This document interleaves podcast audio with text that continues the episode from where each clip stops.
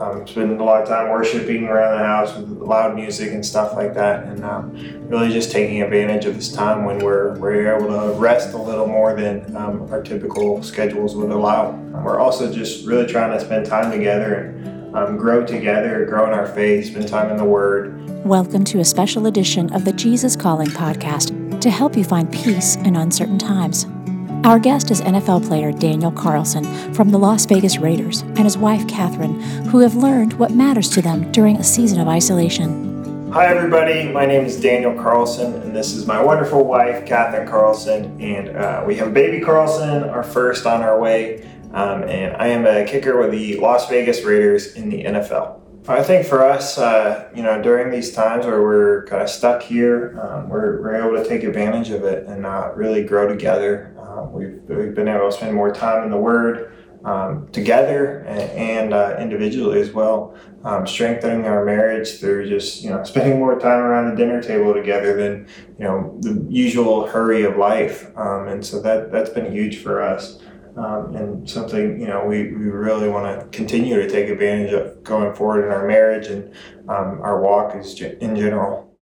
Well, I think you know for us it's just been reflecting on the time and um, you know kind of sitting in each other's presence and uh, in our Lord's presence and um, you know the hurry and busyness of life is so overwhelming sometimes and I think one of the best things that's come out of this is that we we are able to sit back and just really enjoy you know each other's company and enjoy growing together and learning together and learning from our Lord and learning about our Lord and um, you know spending time in Word and spending time worshiping. It's been so helpful and uplifting um, during these wild wild times.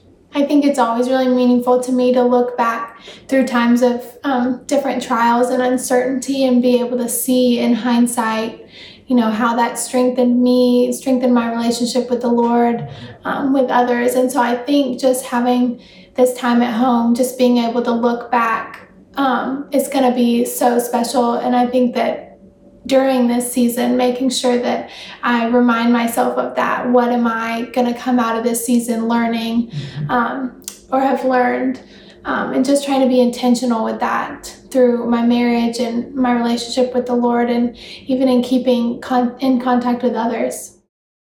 I think my career has been uh, kind of a perfect test run for some of these uh, trials and tribulations that we're all facing right now. You know, I, as a rookie in NFL, um, I was cut two weeks into my first season. Um, we were newlyweds. We had no idea what was going to happen next. We were out of a job in Minnesota, never been there before um, outside of football. And so um, we had no idea what was coming around the corner. And I think for all of us right now, um, we're in a time where we, we've never dealt with anything like this, um, at least in our lifetime. And so um, it's it's so great to you know learn about our own character and learn you know hey if we really press into God and begin to hand over our worries and our concerns to our Lord and Savior that He will sustain us and that He will um, be faithful time and time again.